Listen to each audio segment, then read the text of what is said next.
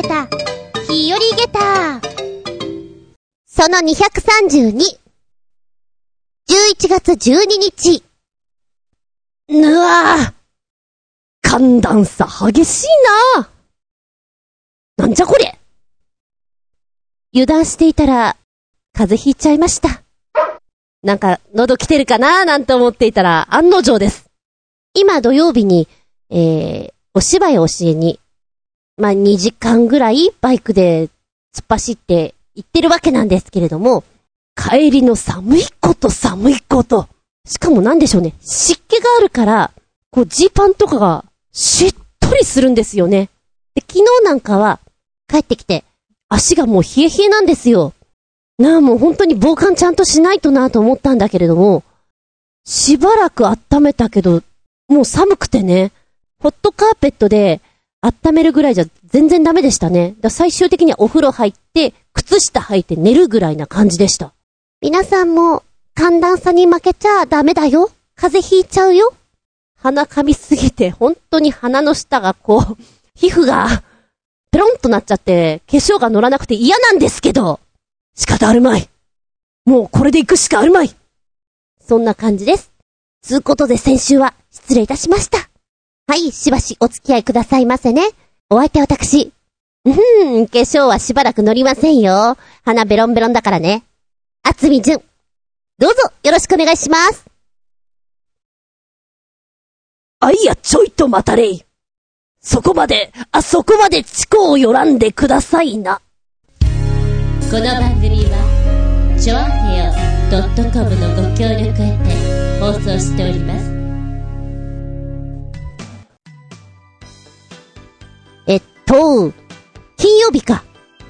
お仕事の流れで、豊洲の方で、えー、創業記念式典というのがあって、そこに行ってきたんですね。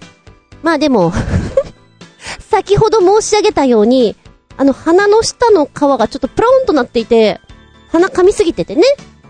化粧乗らないんだけどさ 化粧乗らないんだけど、ちょっと行って視界的なものをしますので、やだなぁと思いながら。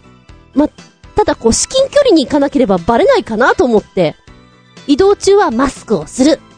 なんか聞かれたら、あ、予防ですって言って、あの 何か用事があった時には、ちょっとね、距離を測って、あまりこう、至近距離にならないように。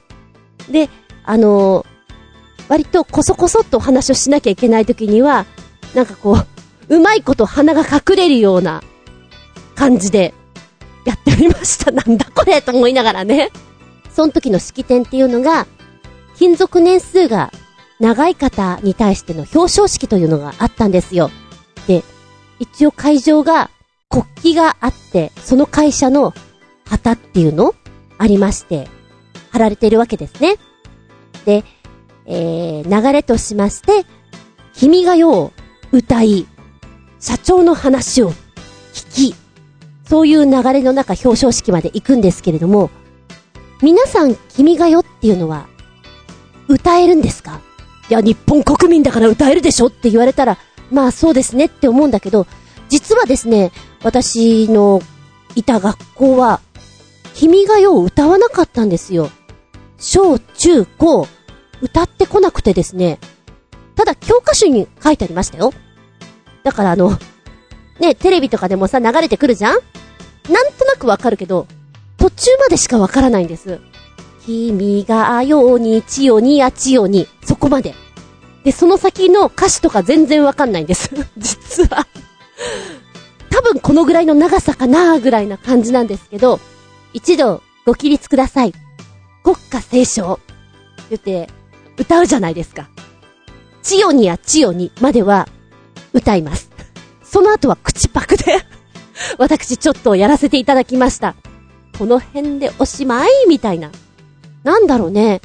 あのー、多分うちの姉も歌ってきてないと思う。学校の校歌はめちゃくちゃやるんだけれども、お祝い事とか、まあ卒業式、入学式、歌ってきてないですね。で、まあどちらかというと、左側の先生がいらっしゃったから、まあ揉めたのかもしれないんだけど、歌ってこなかったです。今はどうなんでしょう？国歌ってやはり歌える？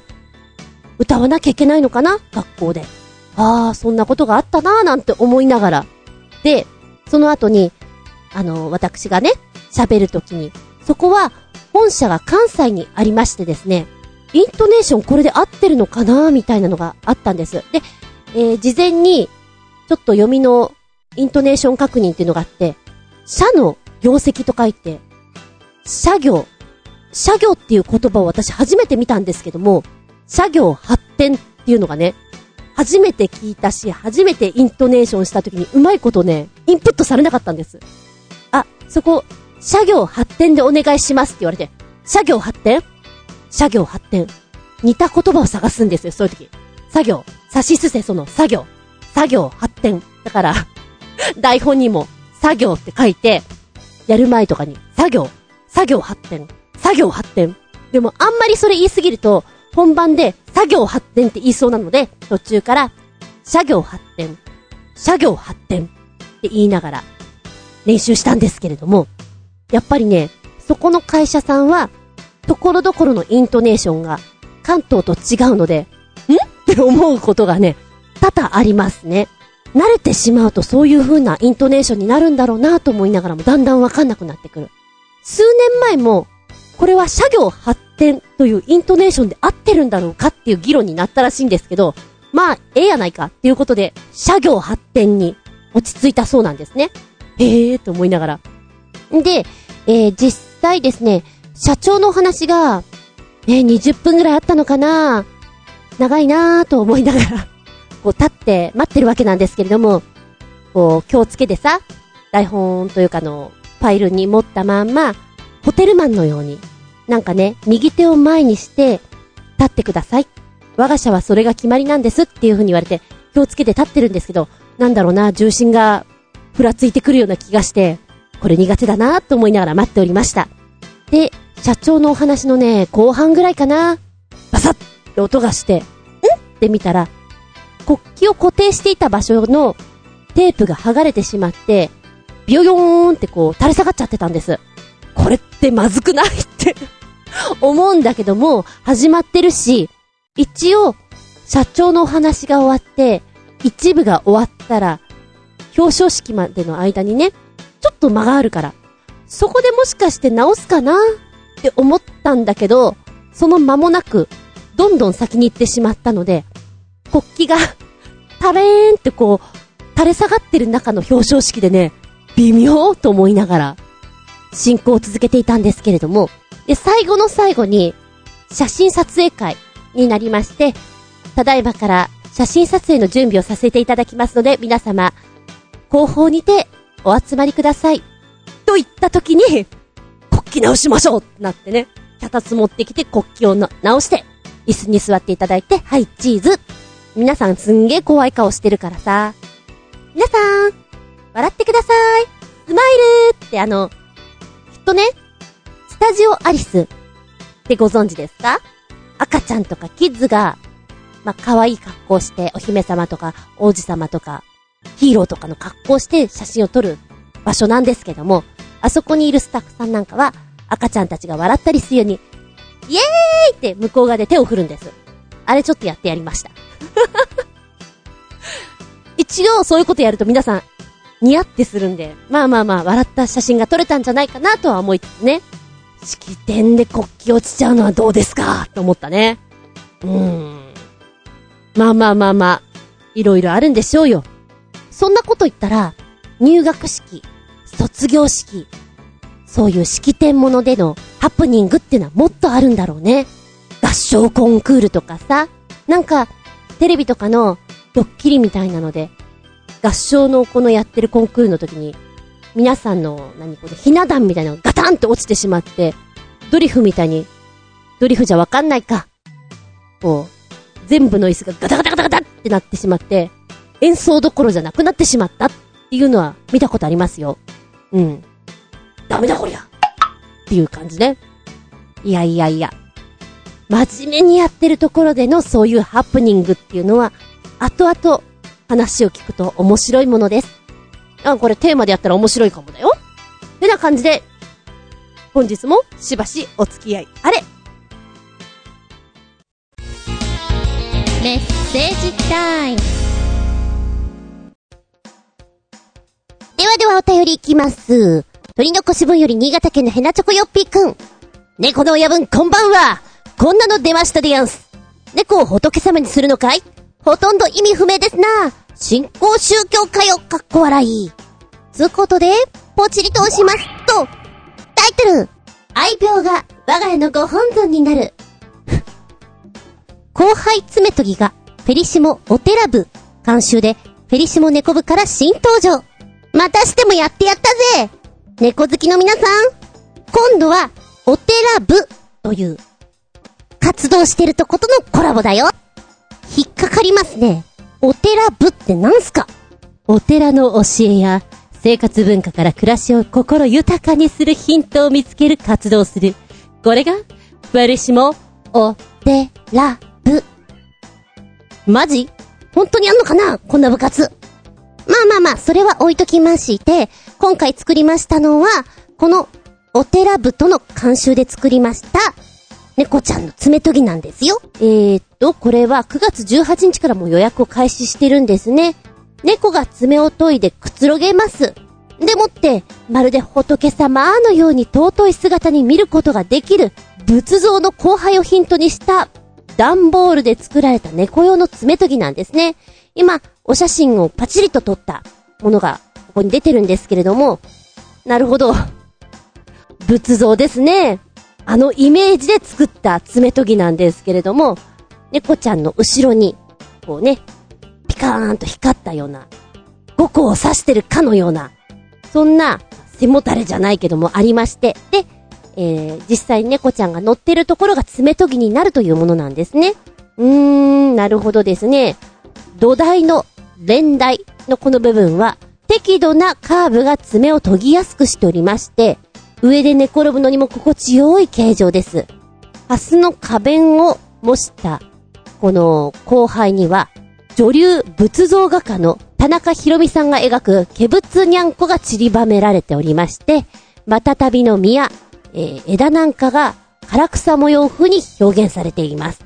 なんか、それっぽく書かれてますね。で、えー、こちらなんですけれども、販売価格の一部は飼い主のいない動物の保護と里親探しの活動、それから野良猫の過剰繁殖防止活動等に使われますよという風に記載されてます。へー。愛病家さんは結構買っちゃうんじゃねって思う。まあ、爪研ぎとしては、ねえ、形もいいですし、面白さというところから買っちゃうんじゃないかなと思う。で、ちなみにこの、ケブツニャンコは、紛争絵と呼ばれる布をまとい、安らかな表情を浮かべています。さらに、後輩の中には、図工と進行と呼ばれる円形の後輩もあり、こちらもまたたびの花と肉球がデザインされた猫仕様になっております。うーん。なんか読み方が難しいよね、こういう仏教系っていうのは。ま、今ね、お写真がトントンと出ているから、あ、このことを言うんだろうな、うーんっていうのを、ちょっと見ながらなんですけれどもね。あー、でもね、これ多分買っても一瞬だね。すぐバリバリやられちゃうから、ほんと一瞬で終わってしまう猫爪研ぎなんじゃないでしょうか。段ボール好きだからねお値段いくらかが出てねえな。おいくら万円よ。うーん。なあ、これだ。おお。えーっと、さすがフェリシモネコブさんのお出しになっているものでございます。お高いでございますな。先ほど申し上げました、寄付金等も含まれております。が、しかし、高いです。高いです。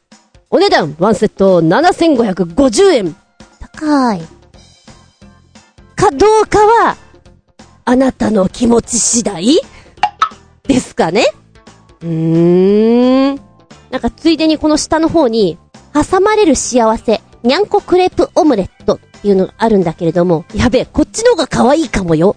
なんかこう、クレープのオムレットの具ににゃんこがなったとして、こう、いちごだとかキウイだとかはみ出てる感じが可愛いかなと。これも高いけどね。6900円ってなかなかのお値段だけれどもね。あ、猫部さんずるいよ。その下にロールケーキ風のトンネルも売っておりまして、6900円。お安くないよ。愛病が可愛くなるんだったらと、飼い主ちゃんは買っちゃうんだよね、こういうのね。うん。ま、可愛いけど、お高いかなそうだな1200円だったら買うかなねまあ、それはほら、人の懐具合ですとか、いろいろありますから。ねえねえ。ありがとうございます。猫グッズ、ご紹介。もう一丁鳥のこしぶんより新潟県のヘナチョコよっぴくん。お便り。セガのたい焼きで画像検索。ずんこは、セガのたい焼きって食べたことあるかい？なんでゲームメーカーがたい焼きを焼いてるのかよくわかんないな、かっこ笑い。そして、どんどん規模が大きくなってますな。ゲームが不審だから、そのうちたい焼き屋が本職になっちゃうかもね、かっこ笑い。つうことで、セガのたい焼き、ポチッとな。くるくるくるくるくるくるくるくる。もうね、ほんとね、画像が出てくるの遅いっていうか、すべてに関して今このパソコンは、動作が遅い。いや、もうそんなことはいい。あー、出てきたよえ？何これ？セガっていうロゴがたい焼きになってんだ。あと、コントローラー？うわ、これ面白いえ、これゲームのキャラクターもなってる？もしかして。えー、なにこれ？面白いセガのたい焼き屋さんがあるんだ。そういうことだよね。うわー、うわー。え、セガのたい焼き屋さんってどこにあんのかな？セガのたい焼き屋さん。セガのお店情報サイト？ここで出てくるかな？あ、これだ。あ、秋葉だね。あ、池袋にもあんだね。うーん。セガのたい焼き。どっこいしょ。へー。面白い。しかも、結構遅くまでお店やってる。11時から夜10時まで。駅から出て3分ぐらいのところにあるんだね。で、あの、コントローラータイプの、セガと書いてあるやつとかはね、1個300円。オグラーンとクリームあんがあるんだ。私ね、クリームあんが昔から好きでして。いや、あんこも食べるよ。食べるんだけど、どっちって言われるとクリームを昔から食べてたから、こっち選んじゃうんだよね。で、えー、コントローラータイプのもあれば、このゲームのキャラ、全9種あるの？うーん。あ、これ、期間限定だ。11月10日日曜までだから、もう終わってるよへえ、へえ。ごめん、これ取り残しのメッセージからいただいておりましたので、あのー、ね、実際だったらこの放送の時には間に合っていたんですけど、ごめんなさい、遅くなっちゃって。あったんだ。え、池袋もじゃあ同じかな？一応ポチッとしてみて、えーっと、セガのたい焼き屋さん。うーんと、なるほど。池袋の方は、ちょっと早めに閉まっちゃったね。11月の頭だったんだ。もうじゃあセガのたい焼き屋さん買えるとこないのかしら？申し訳なかったね。なんでしょうね。今、セガのたい焼きで見ると、サンリオキャラのコラボっていうのもあるんだね。セガのたい焼きは関東に31店舗を展開中のたい焼き屋、横浜クリッコワンを運営する株式会社クリッコの協力のもと、楽しい時間と空間を提供する株式会社セガエンターテイメントが運営している店舗です。横浜クリコンは数十種類に及ぶ味のバリエーションに加え、人気キャラクターとのコラボレーションを実施するなどの実績を持ち、セガのたい焼きにおいても最適なパートナーとしてノウハウを提供いたしております。セガのたい焼きでは横浜クリコアの人気フレーバーの中から数種類を販売しておりまして、ゲームやアニメのタイトル、キャラクターなどを活用したコラボたい焼きの販売を実施していますと。そういうことなんだ。そこからもう一回振り返って画像検索すると、なるほどっていう風にちょっと思うかも。なんかね、あれなんでこんなキャラクターもあんのかなとは思ったのさっき。これってセガなのかなみたいな。もう一回画像検索しちゃうぞ。うん、コントローラーはわかるんだけどね。あ、これかサンリオのやつ。へえ。なんかいろんな味があってちょっと楽しそうだなちなみに皆さん、たい焼き、どっちから食べる？頭から？尻尾から？頭からかな私。なんかそっちの方が、まんべんなくあんこが入ってる気がする。おしっぽの方までうまくあんこが入ってるのって少ない気がするんだけど、どうでしょう？ああ、たい焼きといえば昔、昔 ?5 年ぐらい前？白いたい焼きが流行ったわね。今画像検索していたら下の方に白いたい焼きが映ってきたから、あ、懐かしいって思っちゃった。なんだろうこれ。これもキャラクターものかな？コナンくんみたいな。遠目だからちょっとよくわかんないんだけど、そんなキャラクターに見えるんだけど。へえ、やべえ、たい焼き食べたくなっちゃうなあ、セガのロゴのやつはそのまんまセガロゴ焼きって言うんだ。あれ？ここには250円からって書いてあるよ。からだからかな。あ、そっかそっか。セガのロゴ焼きが250円で、えー、コントローラーが300円なんだ。なるほどね。ああ、じゃあこれはもう随時オープンしてったりするんでしょうね。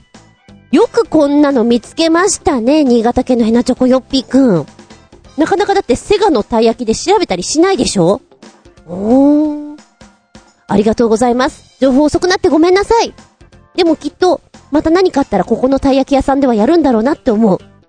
知らない場所じゃないからいつか買ってみたいなと思います。買った時にはご報告いたしますよ。メッセージありがとうございます。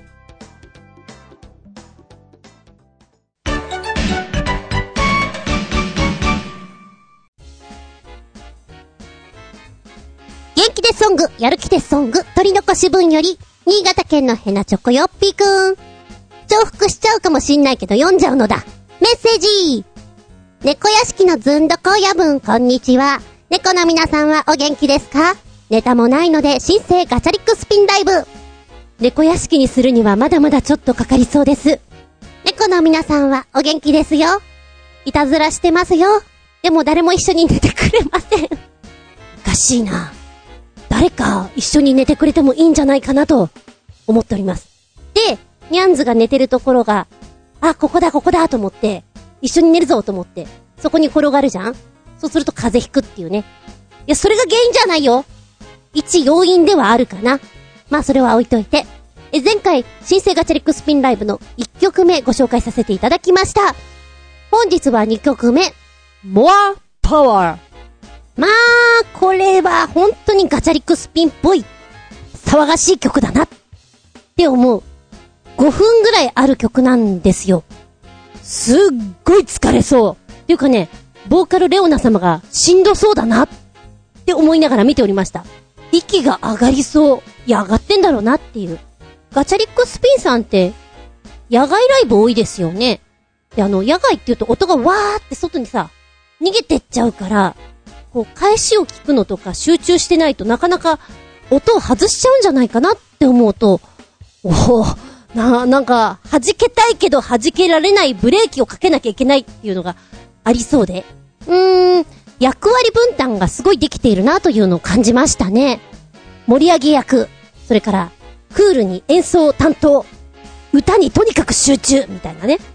ちょいとあの、ラップっぽいあそこが、弾けすぎちゃってるかな、とは思いますが、いかがなものでしょうか。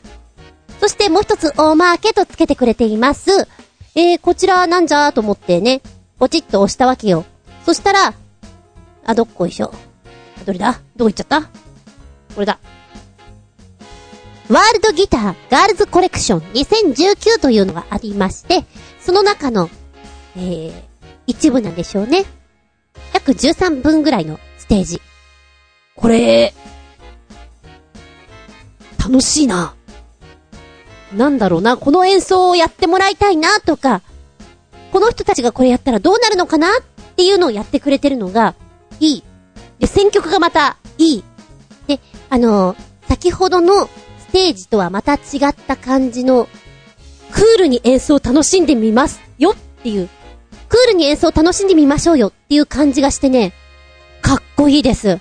で、皆さんの格好も、シックに決めていて、素敵なの次何来るのかな？イントロ聞いてると、これ？みたいな。ちょっとだけ自分の中でイントロドンみたいな感じでね、楽しいです。フォルテッシモとかね、入ってきたり。ウルトラソウルああ、そう来る。かと思いきや、あれこれ、ニュー、ニュースだっけ？なんかあの、番組の BG だよね。てんてんてんてんてん。てんてんてんてんってなんだそれ。音が取れてない。M ステか？あの音は。そういうやつもやってくれてて、楽しいよ。なんか、洋服畳んだりとかさ、ちょっと動きながら聞いてる分にすごく、次これか？っていうのが楽しい。で、画面あえて見ないの。で、答え合わせをさっとする。楽しい楽しい。そうね。どんちゃん騒ぎのガチャリックスピンも楽しいんだけど、結構私クールなガチャリックスピン好きかもよ。うん。あなたはどの曲がピーンときますか？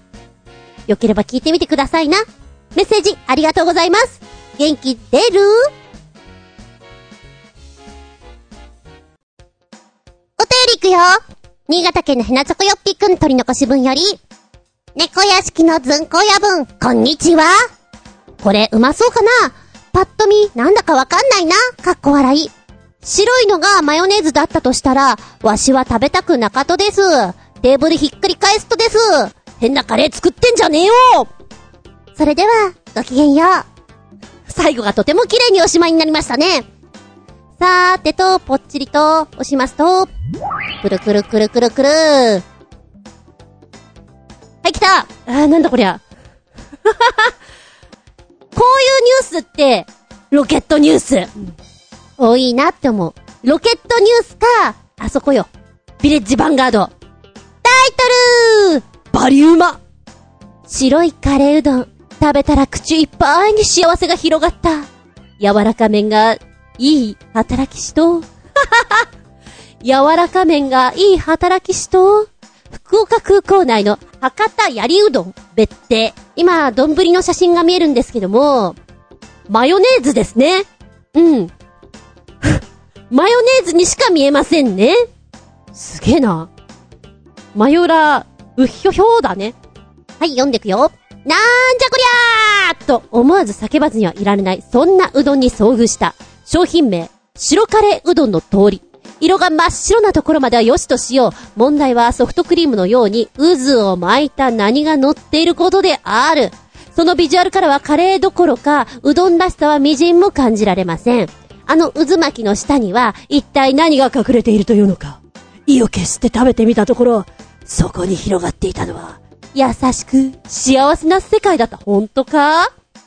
本当なのか？で、お椀なんですけど、真っ赤なんですよ。真っ赤なお椀に白いうどんが生えております。ネットで、白いカレーうどんと検索するとちらほらヒットします。今回食べたのは、福岡空港国内線ターミナルビルに店を構える、博多やりうどん別邸空港店が提供している白カレーうどん。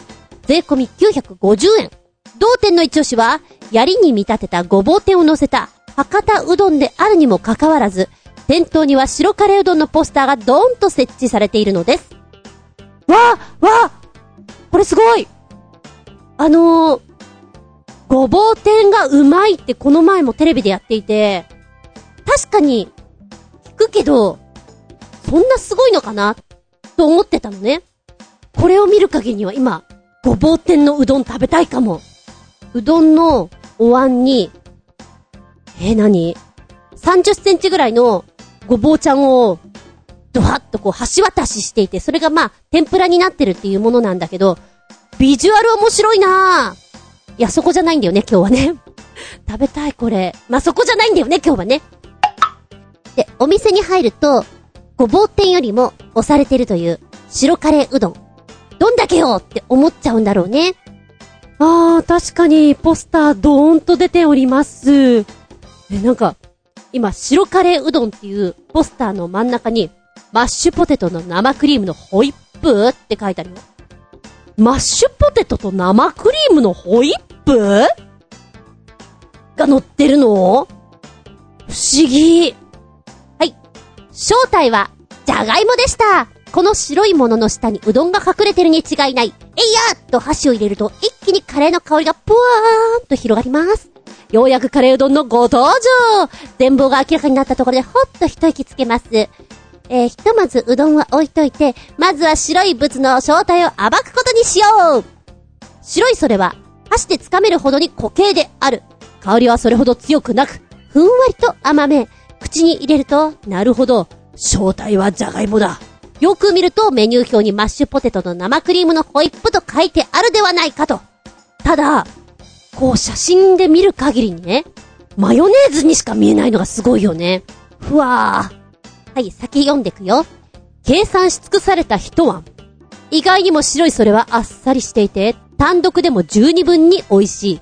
これをカレーうどんと混ぜて食べると、言わなくてもわかるような、そりゃうまいわしかも、博多うどん特有の柔らか麺が、カレーとホイップ状のポテトに、よく合う一言で表すとバリうま。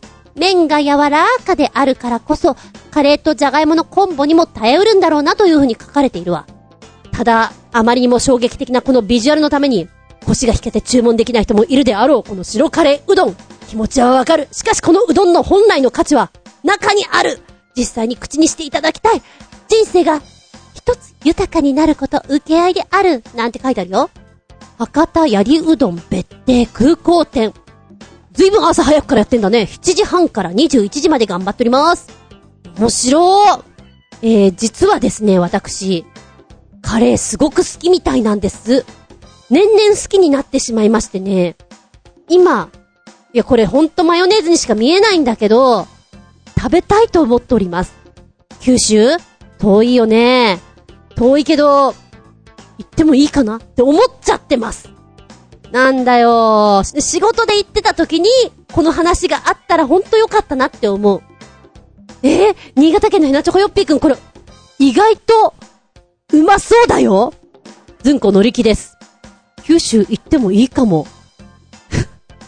ちょっと、読めば読むほど、気分盛り上げたって感じになってくる。あの、最初はうえーって思うのよ。絵がね、すごいから。でもこいつ、いいやつかもしれない。おいら食べたい。メッセージありがとうございます。びっくりたまげた。げた !4.5! 白いカレーうどん。マヨネーズじゃないよ。もう一丁新潟県のヘナチョコヨッピーくん。ツッコミどころ満載の元 GP とワールドスーパーバイクの比較動画。ちょっと、なんかどちらもタイトルのように言ってるけど、そもそもワールドスーパーバイクなんてお客なんてほとんど入っていませんよ、かっこ笑い。サーキットの観客スタンドなんて、いつも無人開催してるのってくらいすっからかんのガラガラでんがな。表彰式だって人がいなくて寂しいものですよ。かっこイギリスのスーパーバイクレースの方が人気あるよ。こいつら何にも知らないんだな。その他のカテゴリーの話もしろよ。今年から始まってる電動バイクレースの元 E のことは？まあ、ツッコミみたいなことは多々あるがめんどくさいのでやーめた。クソみたいなこと自慢げに言ってるんじゃねえよっぺ。はっきり言うと、鈴鹿サーキットは一周の最速ラップタイムは元 GP の方がスーパーバイクより1秒以上早い。それが答えだよ。そういえば、今年の元 GP 年間王者は、ホンダのマルク・マルケスで4連覇。ワールドスーパーバイクの年間王者は川崎のジョナサン・レイで5連覇しました。ちょっとリンク、ポチッと押してみるよ。見てきます見てきたえー、っと、7分、まあ、8分ぐらいか。元 GP 対 SBK。徹底比較。どっちが最強最速？マルク・マルケス VS ジョナサン・レイの対決が見たいですっていうなんかの不思議なタイトルになっちゃってるね。今見ていて、あの、学校教材の VTR を見てる感じでした。二つの、こう、大きな違いとは何ぞや。例えて言うならば、みたいなのがね。まあ、私はあんまり知らないので、確かに例えをしてもらえると、ああ、そうなんだ、みたいなのが、わかりやすいっちゃわかりやすいです。そうだな。まあ、知らない私が聞いてても、元 GP のがすげえんだなっていうのが、ひしひしと伝わってきましたね。お金のかけられる金額もダーンと高いのは元 GP の方ですし、ハイテク、それから軽量化、そういった技術、技術者なんていうのも素晴らしい方々が揃ってるのは元 GP ですし、みたいなこと言っていて、あなんか、すごい、上げまくってるなって思いながら聞いておりました。も、もうちょっと、ほら、スーパーバイクの方ももうちょっと褒めてもいいんじゃないかなみたいな。まあ、あとは、うーん、お好みなんですよねっていう締めくくりですかね。元 GP は、車で言うとこの F1 の二輪版だし、スポーツカーのレースタイプの二輪版が、スーパーバイク、みたいな感じかなみたいなね、ことをおっしゃってます。うーん。そして最後に、こう、チームでも有名なライダーたち出しましょう。有名なライダーたちを、ちょっと、ご紹介しますっていうことで。もうね、新潟県のヘナチョコヨッピーくんが何度も教えてくれたから、マルクスくんはわかりますよ。で、えー、スーパーバイクの方のジョナサン・レイさん。あれ、この方結構お年いってますか？それともただ落ち着いて見えるだけですか？あ、割と、やんちゃじゃない感じがしました。あの、なんかレースをやってる人ってやんちゃな印象ないですか？それがなくて、あれ、落ち着いてるって思った。うん。なんかもう一回ぐらい聞いたら、頭にスッと入ってくるのかな？なんて思いながら。まあ、好きな人はね、何言ってんでいいって思いながら、聞いてるんでしょうね。そんなもんだと思います。はい。メッセージありがとうございます。今、本当に私は無償にバイクが欲しいなと思っております。今だったら買っても、セカンドバイク、いいんじゃね？本当にそう思っております。怪我しないようにな。うん。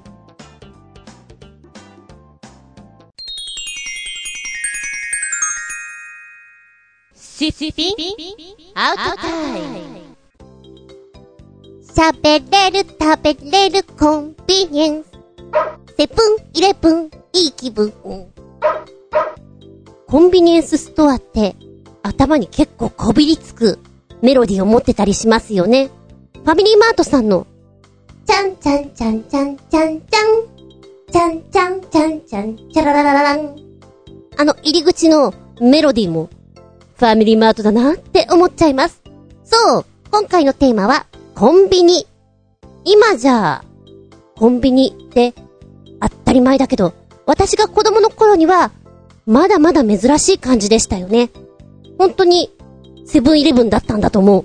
ちなみに、うちの近くにあったのは、サンクスがありまして、今はファミリーマートさんになっちゃいましたけれども、サンクスなんかね、え、7時から1時半ぐらいかな最終電車で帰ってくると、ギリギリ、なんかぼんやりしてるとほんと閉まっちゃうの。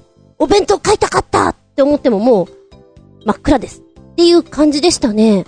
そう、私の初めてのバイトも、このサンクス、でしたな。なんでしょうね。レジっていうのにすごく、憧れを持っておりました。まあ、バーコードは出てきてましたけどね。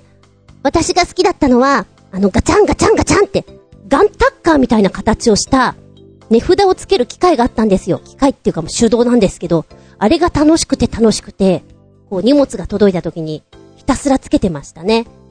あれ今って、商品一個一個に値札ついてたっけ？もうなんかパッケージに全部印字されてんじゃないかな？あれどうだった？ぼんやり。スーパーさんとかだったらやってるかも。ある意味すごく無駄な動きをしているような感じもするんだけど、あれが好きだったなコンビニのバイトはすごく社会勉強になりました。と言っても、こう、土曜日の5時から9時とかさ、日曜日とかは10時、17時とかでやってたのかなでも全然働いてなかったからね、給料が多分3万ぐらいだったと思う。時給も安かったよ。え、750円？いや、700円いってなかったと思う。650円とかじゃないかな。懐かしいなで、コンビニエンスストアというと、皆さんは何が浮かびます？今は、コンビニスイーツとか、ATM も超便利じゃないですか。ああいうのがポーンと出てくるのかもしれないけど、当時はね、コピー機だね。コピーめちゃくちゃ使ってたと思う。あと、たまーにファックス。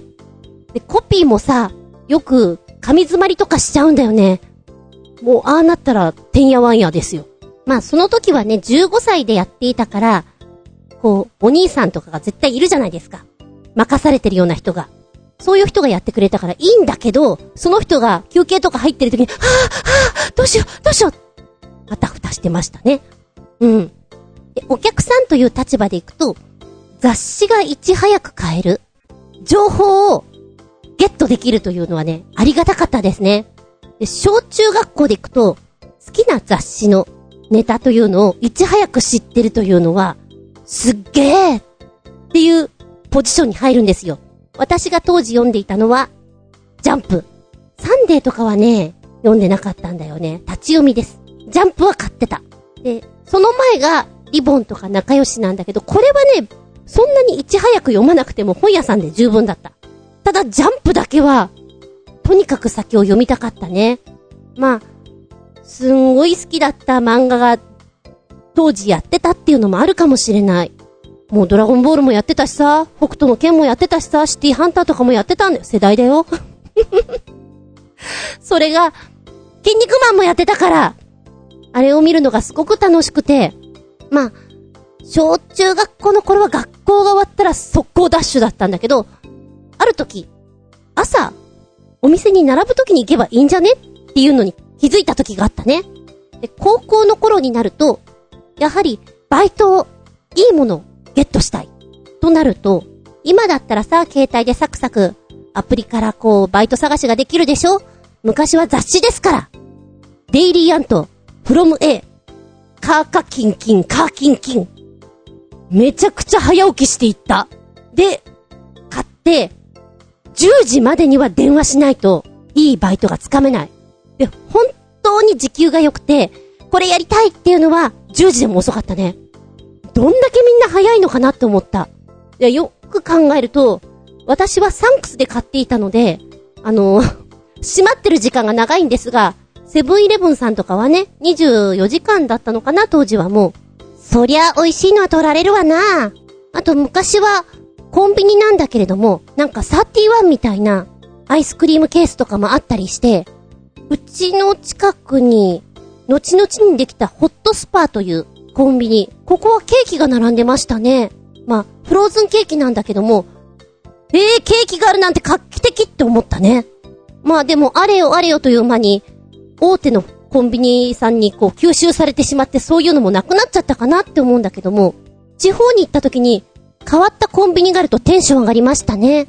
当時、芝居でこう、ツアー回っていった時なんかは、もう唯一の楽しみはスーパーかコンビニかって感じなので、北海道に行った時のセイコーマート。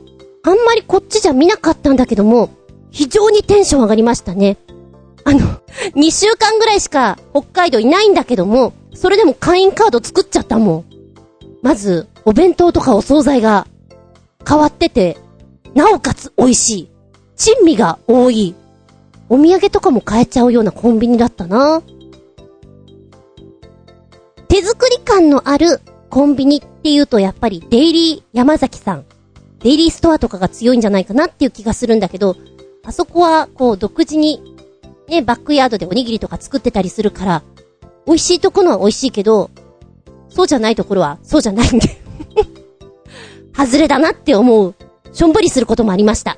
で、今はそんなに買わなくなったけども、高校、大学の頃なんかはまあ、基本私のご飯は、マクドナルドかコンビニか、ファミリーレストランか、以上ほんとそんな感じだった。コンビニの390円ぐらいのこう、海苔弁の上にちっちゃいハンバーグとかウインナーとかが乗っかってるやつが好きで、そればっか食べてたね。まあ、学校終わって帰ってくるとだいたい12時半ぐらいに、そのお弁当を家で食べるわけだ。なんか、ビデオとか見ながらね、高カロリーだなって思います。で、甘いのも必ず食べてたしさ。まあ、今思うと、お店もそんなにやってなかったし、選択肢がないから、そればっかになってしまったっていう噂もあるんだけども、でも好きだったな今に置き換えると、住んでる場所が、ちょっと、田舎でございまして、銀行とかが本当にないんです、メインバンクが。だからコンビニの ATM 様々ですね。あと自分、バイクに乗りますので、長距離運転してると、眠くなるわけだ。休憩する場所って言ったらまあコンビニ。我に帰れる時間。トイレもそうだけどね。本当に、地方に行くと、ファミリーレストランとかもなかったりする。マクドナルドも、早くに閉まってしまって24時間も減ってしまったから、ここ入りたいっていうところがないのよ。だからね、コンビニはありがたいね。明るいみたいな。で、今回コンビニというテーマでやるときに、あのー、なんか面白い話ないかなって検索すると、結構出てくんのよね。生活にそれだけ密着していて面白い話が溢れてるんだろうなっていうのもあるし、アルバイトとして皆さんが割と通る道なんじゃないかなとも思うんだけども、そうね、ネットニュースとかでよく見て、いやー、私見たことないな。でも見たいなっていうのは、にゃんこが店内で寝ているやつね。ギリギリ近いものは見たことある。あのー、自動ドアが開いたすぐそばのところで、まん丸くなってる子は見たことあるんだけど、あの子はね、遠慮深くて、私いませんからっていう雰囲気を醸し出していた。だけど、こう、コピー機の上でデーンと寝てたりする子。ああいうのいいね。アイスケースの上とかで寝てるような子。いや、面白いといえば、店員さん私結構見ちゃいますね。あー、すっごくやる気がないわっていうのも、それはそれで面白いし、滑舌が悪すぎてね。よっしゃー、よっしゃー、よっしゃっさー、全然何言ってるかわからない。お芝居やるときに悪い例としてよく使います。口を開かないからなっちゃうんだよって言って。で、やる気のない人の動きを見てるのも面白いし、新人ちゃんってばすごいたどたどしいでしょ？いや、もうちょっとないかいみたいな。一回ね、全部を指差し確認してる子がいて、ピッピッピッ、よしみたいな。で、なんか確認事項があったんだよね。レジ開けたまんま、あの、先輩のとこに、わーって走ってて、レジレジほら閉めてと思ったね。おばちゃん的に。お兄ちゃん、盗まれちゃうから。結構ね、万引きとかって多いんでしょ？私バイトしていた時に、小学校ぐらいの男の子とかなのかな？もうあからさまに床に寝そべって、コインを拾ってる子がいて、すげえなって思った記憶がある。あとね、やたらと丁寧な店員さん愛想のいい人も面白いなと思うし、新宿にある、なんかね、吉本の若手芸人が、その、ファミリーマートさんなんだけど、一角でね、漫才をやるところがあるんですよ。なぜかそこに来る。で、壁とかにサインを残していって、俺ビッグになるぜみたいな、そういうファミリーマートさんがありまして、研修をよくやってるんですね。昼間とか行くと、うろうろしている研修生が8人ぐらいいて、で、昼時だから、レジに4、5人いて、どんだけいるのって思うファミリーマートさんなんだけども、ここにいた店員さんでね、めちゃくちゃできる人いた。うわ、この人気が利くわ。この人よく見てるわ。っていう人。後にも先にもこの人だけじゃないかな。すげえなって思ったのは。あの、気がついたらいなくなっちゃってて、え、やめちゃったの？って思った。あとは今は、外国のね、方がバイトでやってらっしゃること多いかと思うんですけれども、大変らしいね、教えるのも。言葉もね、つたなかったりするし、独特の動きじゃないですか。だからああいうの一個一個教えるの大変なんだろうなと思ってさ、私がよく行っていたコンビニの方はですね、絶対何かしら忘れてくれるんですよ。だからお昼の時に箸がないとかスプーンがないとかソースがないとかは当たり前で、なんか、ある意味それがもう楽しくなってきた。次何がないんだろうぐらいな。いろんな人が行き交う場所ということで、ちょっと駅みたいな雰囲気が私はあるなと思うんですよ。だから人間模様を見るのが面白い。私はちょっとしかバイトしなかったんですけども、そこで働いてる人とか、もっともっと面白いもの見てるんだろうなって思う。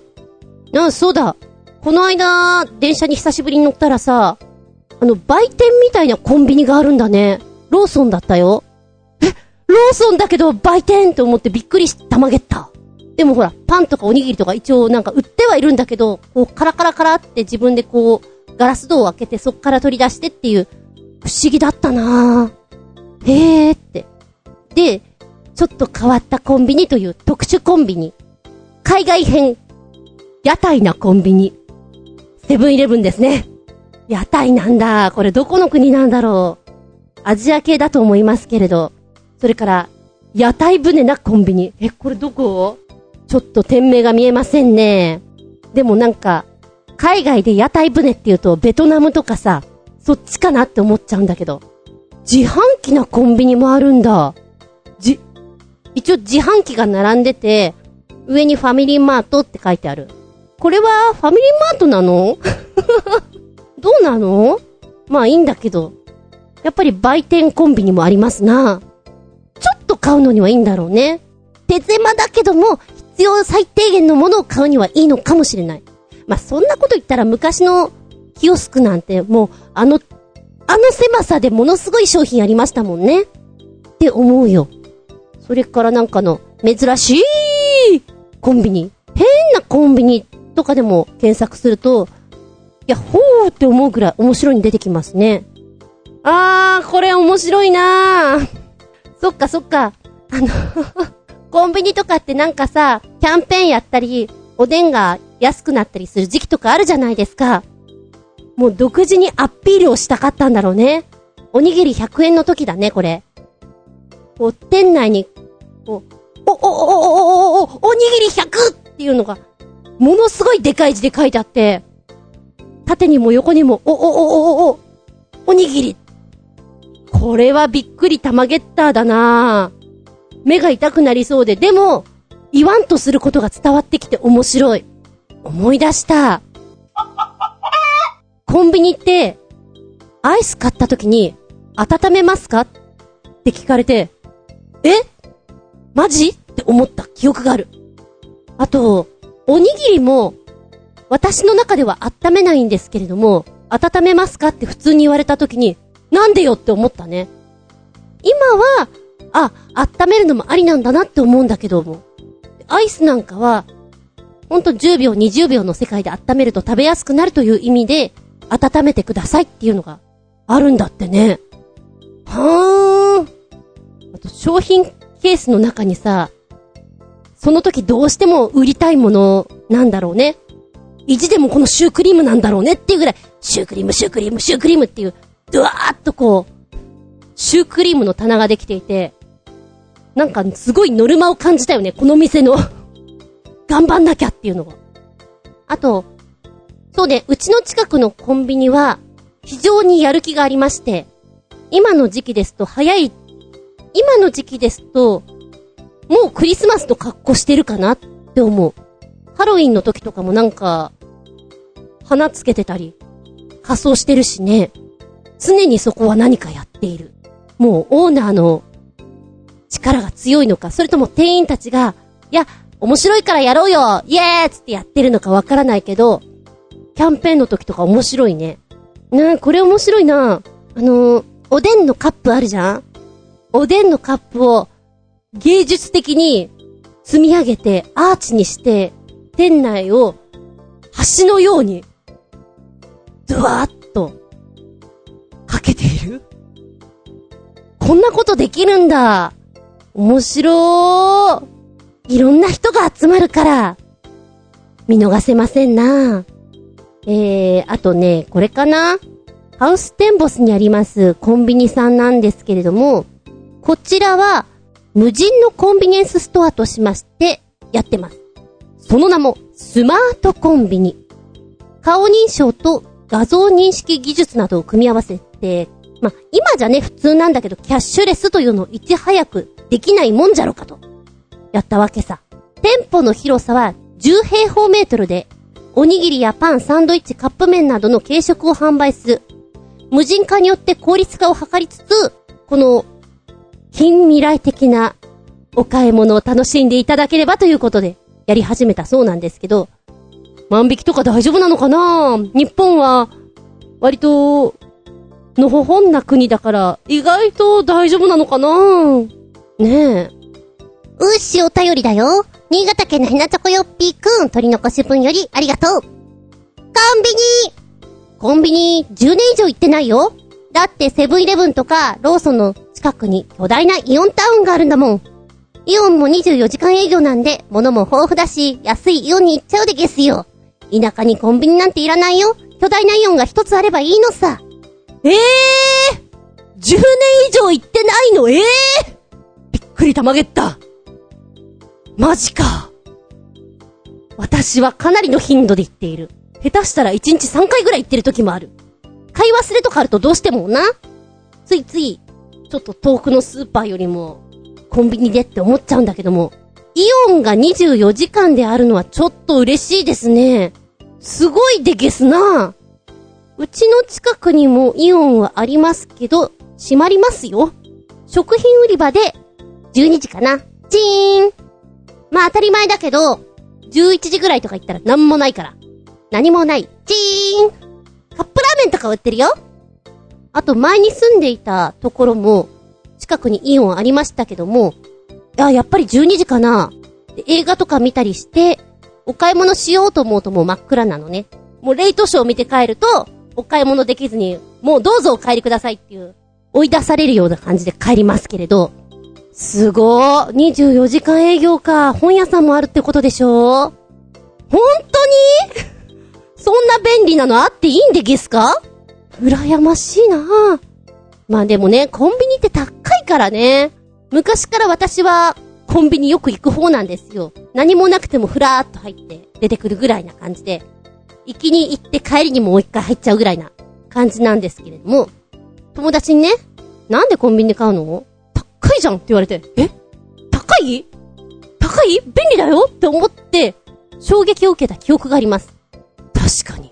高いよね。高いけれど、当時は、まあ、自分で稼いでたわけじゃないし、そうね、おやつとかだったらそんなに気にしなかったかな。まあ今は本当にちゃんと買おうと思うとスーパーだけれども、便利だからね、ついつい行きますよ。それがコンビニですけれども。あと、コンビニ独特の商品っていうのがハマります。バカにしていた分、ハマった時の恐ろしさが連日食っちゃいます。うまいじゃんこれうまいじゃん畜生バカにしていたクソみたいな感じで食っちゃいます。ミニストップのちっちゃい唐揚げクランキーとかいうやつだったかな名前違ってたらごめんよ。これの辛口のやつがすごく美味しくて、一回食べたら止まりませんっていうぐらい、連日。チーズハットグ。これも、あの、軽く見ていたら、もちもち具合、むにむに具合にはまってしまって、連日買ってやりました。いかんな。ジャンク万歳だぜって思いながらね。そっか。イオンもいいな。トップバリュー。そっか、トップバリュー独特の、あのスーパーというかコンビニもそういえばあるね。マイバスケットとか。ちょっと高いんだけどさ。え、なんで、これだけ、なんで安いのって怖いような商品もあったりして。トップバリューさん。気がつけば、あなたの周りはトップバリューでいっぱいさ。メッセージありがとうございます。10年以上か。じゃあ次行ったら驚くぞ。結構、ご飯とか、衝撃的に上手くなってるから。行くことがあったら。コンビニスイーツとかもなんかすごいことになってるから。ちょっとおすすめしたいです。メッセージありがとうございます。長々とお話をしましたけども、本日のテーマ、コンビニ。皆さんは、どこによく行きますか？何に心惹かれますか？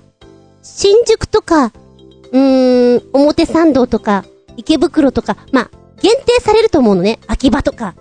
店員さんの声が、めちゃくちゃユニークで、ん？あなた声優さんなの？声優なの？ってまじまじと聞いてしまう時があります。あと、やはりこれも場所によると思うんですけど、ファッション系の学校とかがあるのかな？専門学校とか。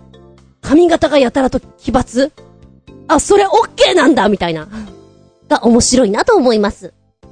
いやー、人間模様ね。私は電車に乗らない分、そういうところで見るのが楽しいなって思いますよ。ってな感じで本日はコンビニのお話させていただきましたよ。今日の夕飯は、コンビニメンチカツだいこの番組は、ちょあへよ .com のご協力へて放送しております。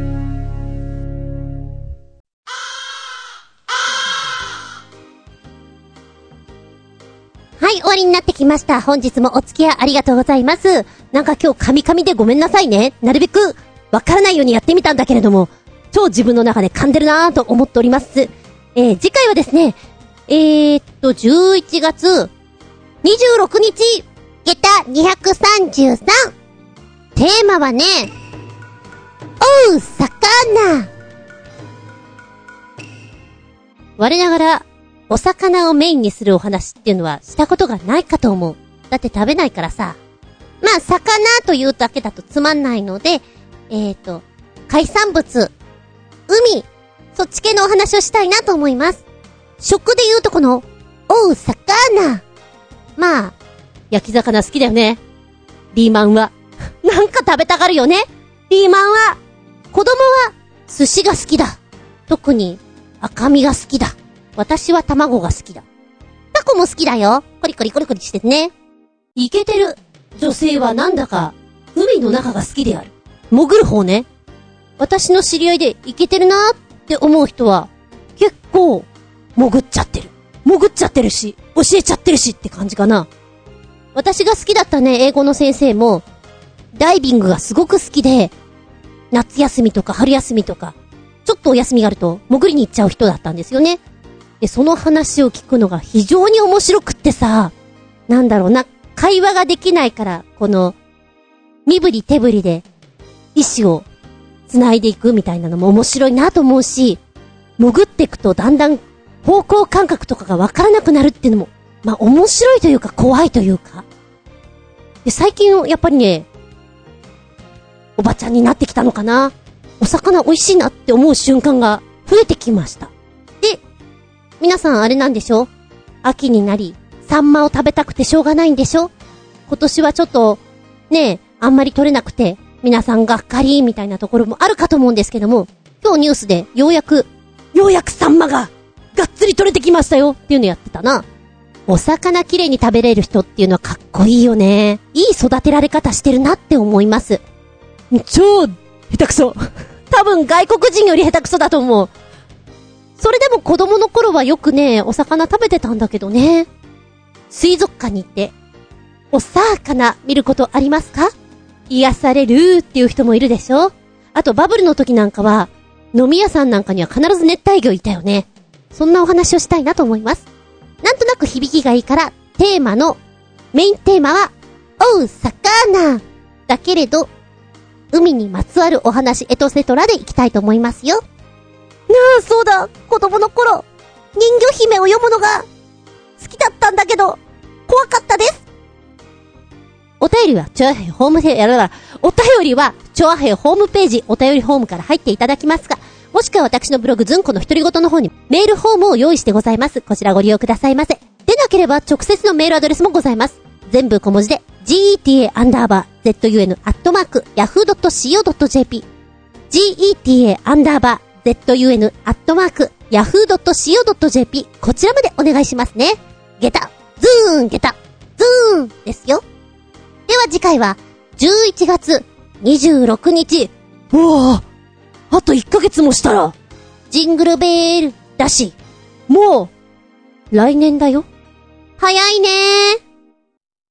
まあ、そんなもんなんだよね。では次回。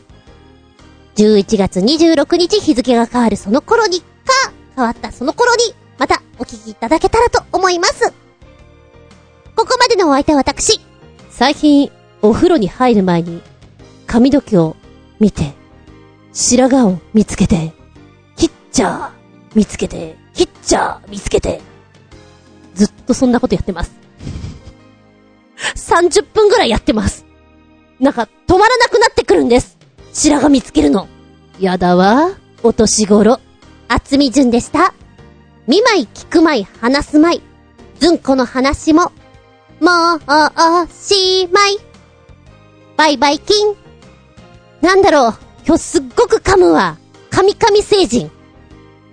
私ね、あんまりおなまり星人にはならないんですけれど、神々星人にはなりますな。うん。お恥ずかしい。でも、人間だもの。バイ、いつお。